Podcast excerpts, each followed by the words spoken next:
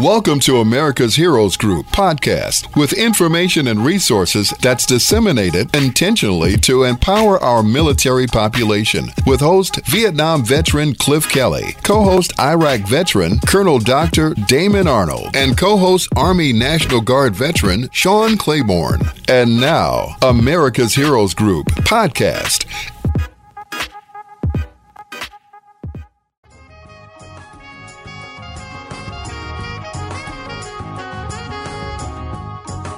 Welcome back to America's Heroes Group, roundtable with Mental Health Matters. We have a, a, serious topic to talk about. We have some special guests on the line with us today from the National Alliance on Mental Illness, NAMI, and our partner, NAMI Contra Costa. Today is Saturday, February 5th, 2022. February is Black History Month and American Heart Month.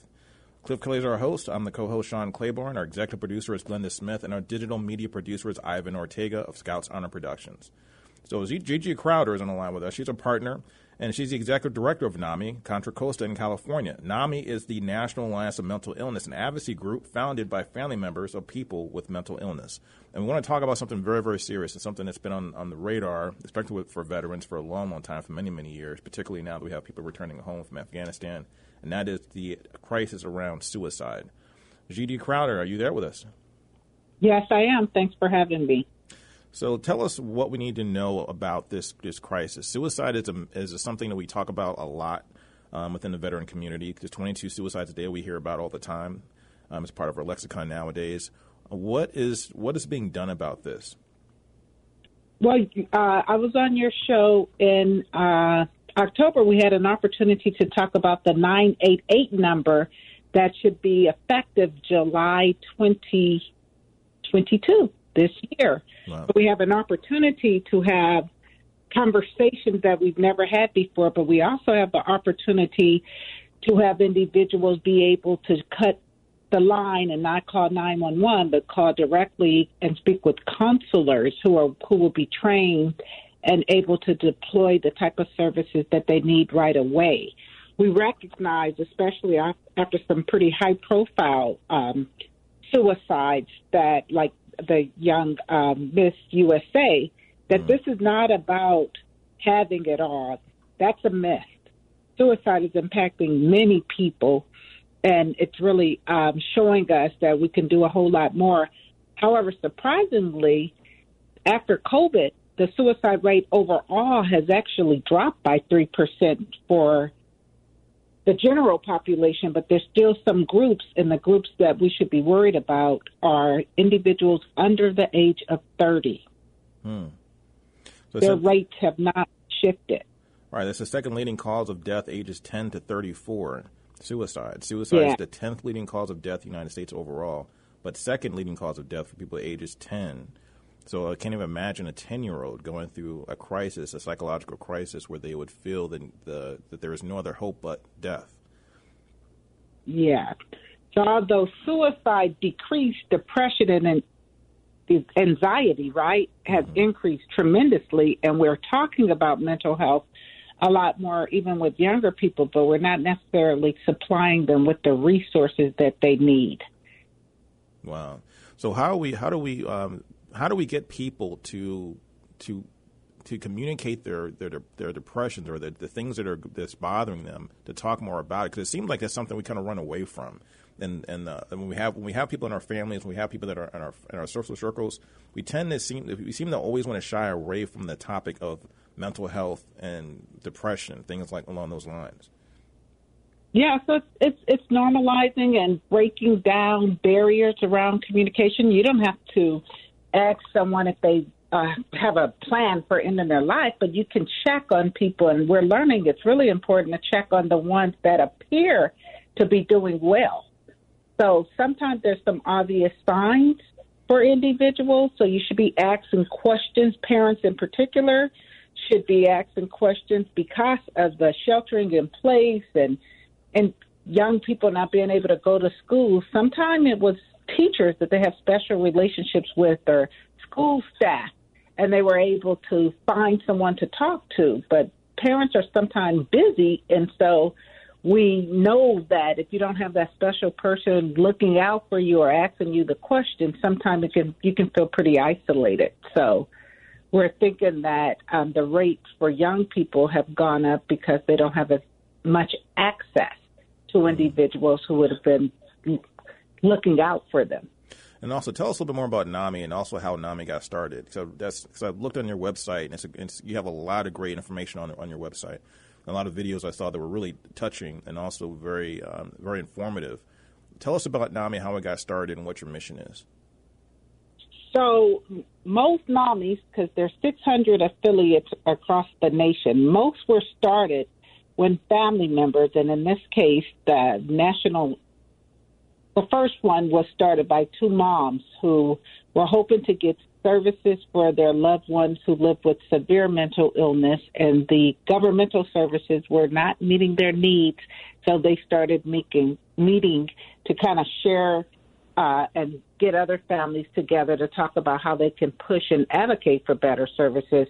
Well, that was happening actually all over the nation, generally over a coffee with a group of individuals that just were not pleased, and many had different names. But then when they realized that there was this national NAMI, they started joining forces with that one because there is definitely strength in numbers. So our NAMI is carries a mission to educate, advocate, support, and um, do outreach to find those families with the motto of you're not alone. And that's a message that we should be sharing with all people. You're not alone. Generally, you're going to find someone else who has had your struggles, who have figured out ways to get past it through getting the support they need. And that's what's so tragic around individuals who make the decision to end their life. There's studies that show those who survive attempts often are grateful that their lives were spared. Mm. That was interesting. I, I saw that fact as well because nine out of ten survivors, which couple first is back up a little bit, about 129 suicides per day. One sixth of these are mm-hmm. veterans. So the CDC says suicide's up about 30 percent over the last 20 years, roughly. Although the last few years since the pandemic, yes, we had a little bit of a drop. Guns, if you ha- if a gun is involved with a suicide, it's an 85 percent success rate. However, if there's no guns involved, the, the, it's a 95 percent failure rate of suicides, and typically nine out of 10 people who try to commit suicide who survive usually don't ever uh, do it again or try to attempt it again. So, so, so exactly. so that's that's the I think that's the silver lining in this at least, um, mm-hmm. but also an eye-opening um, uh, fact. So particularly with a lot of veterans, because a lot of veterans are gun, gun owners, and the, that's typically the weapon of choice for suicide.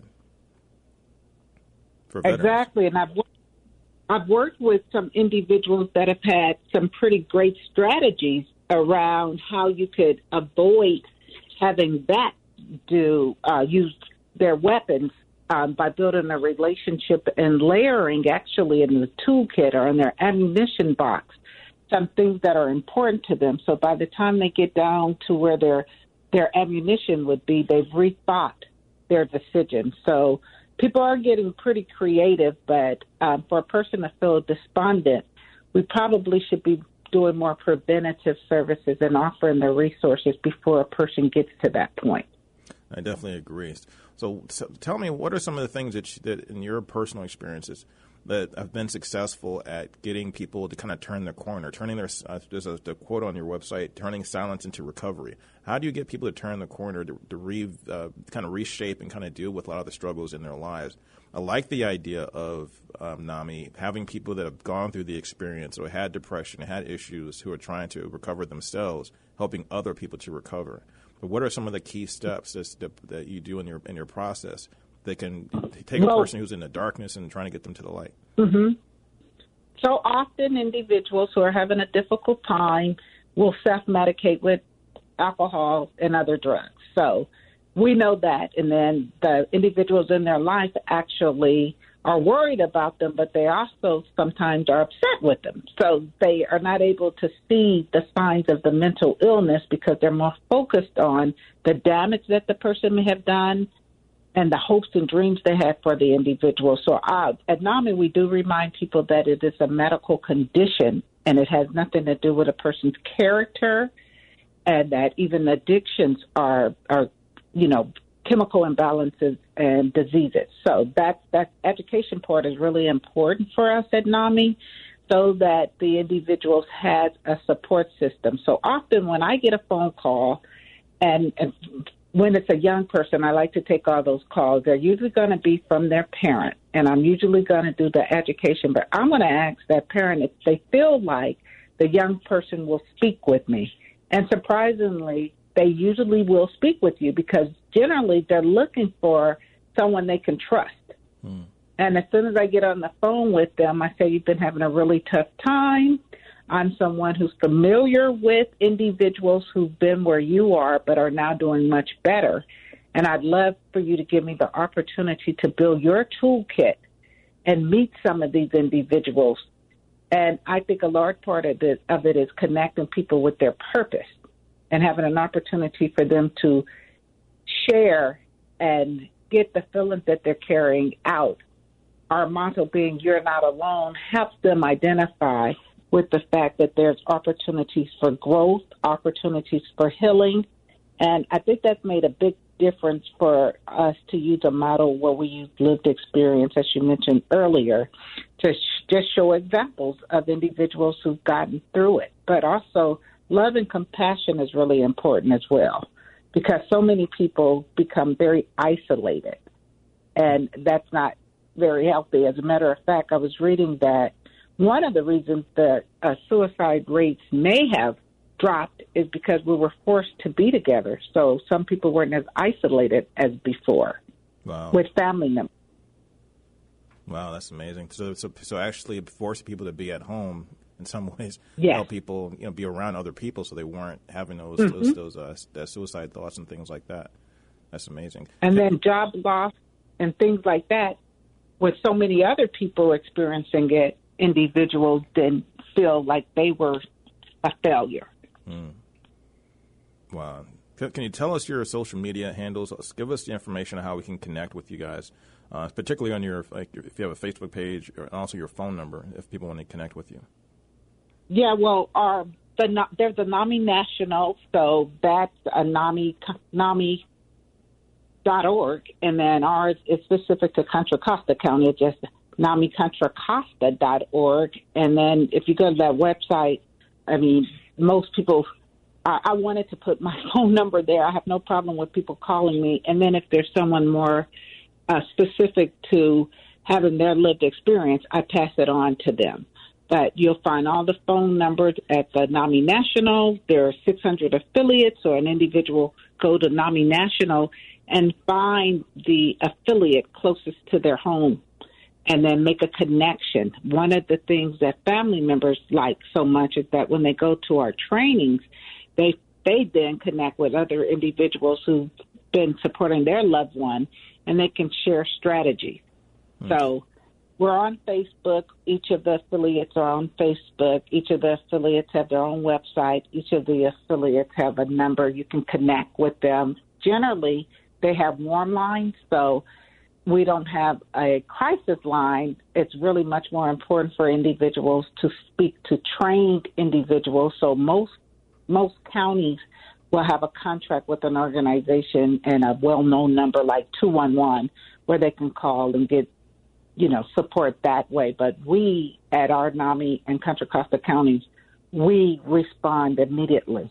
So we'll get a call. The answering service will code it and send it to our staff and someone, whether it be staff or a volunteer, will generally respond within two or three uh, hours. But there's the National Suicide Hotline, which is probably a much faster approach where it's 24 7 and individuals will pick up right away. And the National Suicide Prevention Lifeline Hotline is 1 800 273 TALK. That's 1 800 273 TALK. Now, how does how does a person get trained or prepared um, to do some of the work that you guys do as far as talking to someone who's thinking about suicide? Is, is, how do you get somebody ready to help someone else in that in that in that situation? Generally, it's going to be someone who themselves have experienced it, but there's plenty of trainings. I mean, we send our staff to training um, pretty regularly because that information has always been updated at at one point you were told to avoid the conversation years ago, and now you're taught to ask the person right away if they have a plan. Hmm. You're you're taught to know what the signs are if a person starts giving away their possessions. But mostly individuals who call in, they just want to have someone to talk to. Another thing, sadly, because of the work I have had experiences with people who couldn't hold on and they have, you know, ended their lives. And what's uh, kind of misleading is you have to have energy to do it. So sometimes you'll feel like the person is better, but no, they were just too depressed. And then when they get a little more energy, they'll complete it. And that's what we're also trying to avoid happening. Wow. And I've heard about that before that, you know, medication sometimes will actually trigger a suicide because mm-hmm. they were they were depressed, they couldn't get out of bed. But then they get medication, now they can move around, they start doing things and they start planning their suicide. Yeah, sadly. That's depre- that's really really bad. That's really sad. But now, so so there are some silver linings once again on some of the things. There's groups out there, people you can talk to, and also we have a little bit more, to, uh, I think, knowledge about and an understanding. It seems like about not judging and being so judgmental of people who are committing suicide and people that are depressed, things like that. Do you see that happening? Um, I noticed on the, on the on the website, and some of the stories I heard are centered around the church. Now, sometimes the church uh, may not be prepared or may not even be the best places sometimes to get information or to get the support you need. That's definitely true. And um, we do a training. Most NAMIs have a faith net, and our faith net is designed to train faith leaders about what mental illness is and what it's not. So, too often, faith leaders become the first responders but are not equipped to have, carry the skill set needed to um, appropriately support the individual. So we try and bridge the gap between the spiritual and the clinical. So we know that you can't just take someone into a back room and lay hands and pray over them. You need to understand that schizophrenia is a medical condition and that perhaps if the individual is turning to you, you can identify an individual from their faith practice that has the credentialing to support them. And in most faith centers, you're going to find someone within your congregation who has that. So we try to build mental health friendly communities by starting with faith communities working with the faith leader who has the power of the mic, right? So they mm-hmm. can share information over their sermons and do a lot of great um, move in the in the positive direction, and we also share with them to uh, dispel myths and stereotypes about mental illness and encourage individuals um, to get the support that they need versus um, using language like you can get over it. And you know sometimes what we used to hear from young people is parents would say things like, you know, you're so young, you don't have anything to worry about. So we're really educating people about the chemical imbalances and the the physical nature of depression to have them better understand. And we've had great support from faith leaders in the last 10 years around achieving that goal of being more informed, reducing stigma, and also seeing mental illness as a social justice issue around it not having the type of funding that's needed to really address it in an effective manner. Hmm.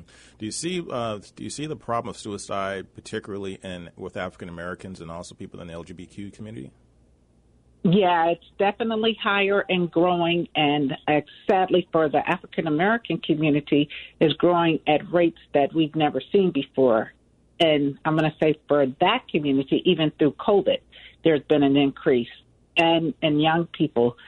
So that you talk about it and um, remove the judgment away. Um, sadly, there was this belief system that suicide was a selfish act, but others studies have shown when individuals who failed at it, they said they thought that their family and others would be better off without them. Hmm. So that's not selfish, that's selfless.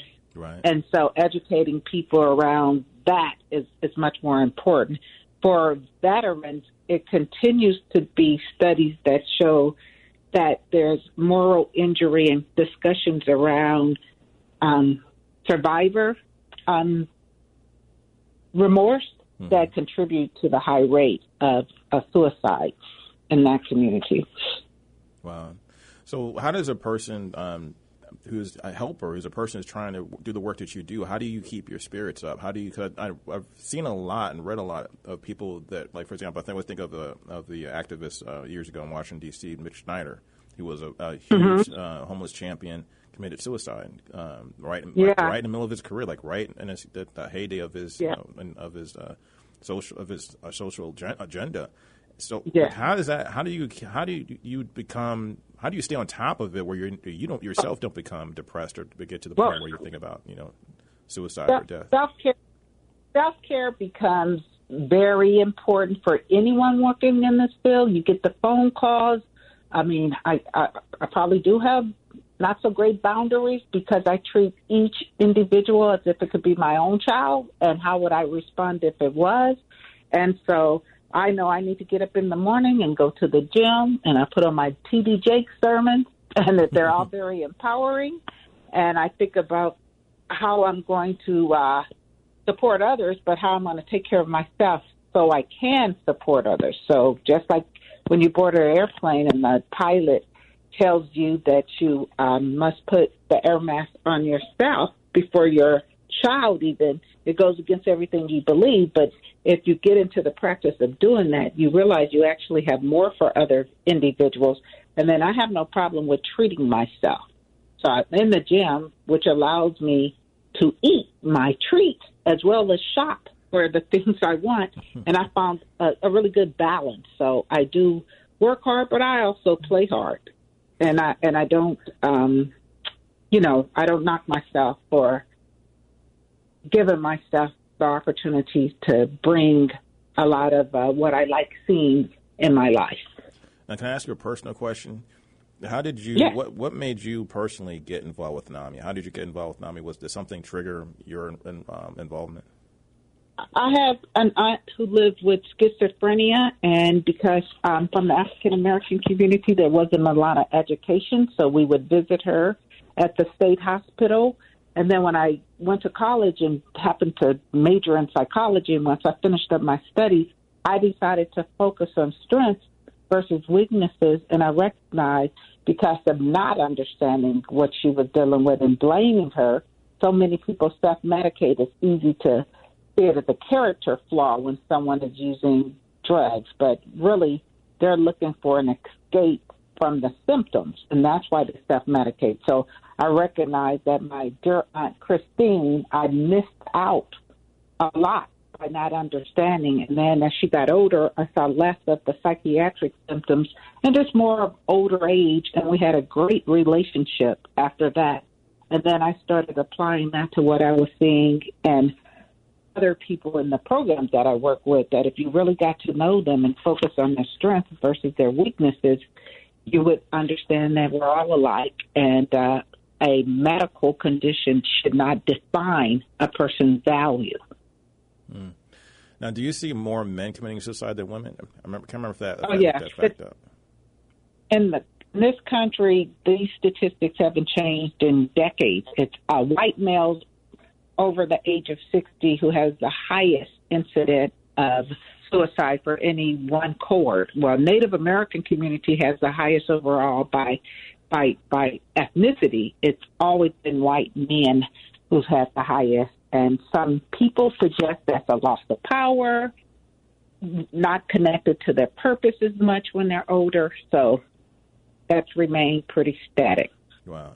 Do you think social media has a plays a role, especially with kids nowadays, as far as definitely for bullying and isol? Yes, social media, and there's been you know some attempts at reducing the amount of uh, screen time that individuals have because there's a correlation to the amount of screen time and depression and lack of motivation. But sadly, what happened through um, COVID was with the distant learning and not going into the school setting, we reintroduced the technology, and so often students would be with their laptops, but their cell phones in their hands. So we've been hearing from educators that now they're having a struggle with that was the only way young people could connect with each other that they became kind of addicted to it. And i'm going to say some adults are and i'll raise yeah, my hand. i reach for it before i reach for my bible. I'm not happy about it but i know i do.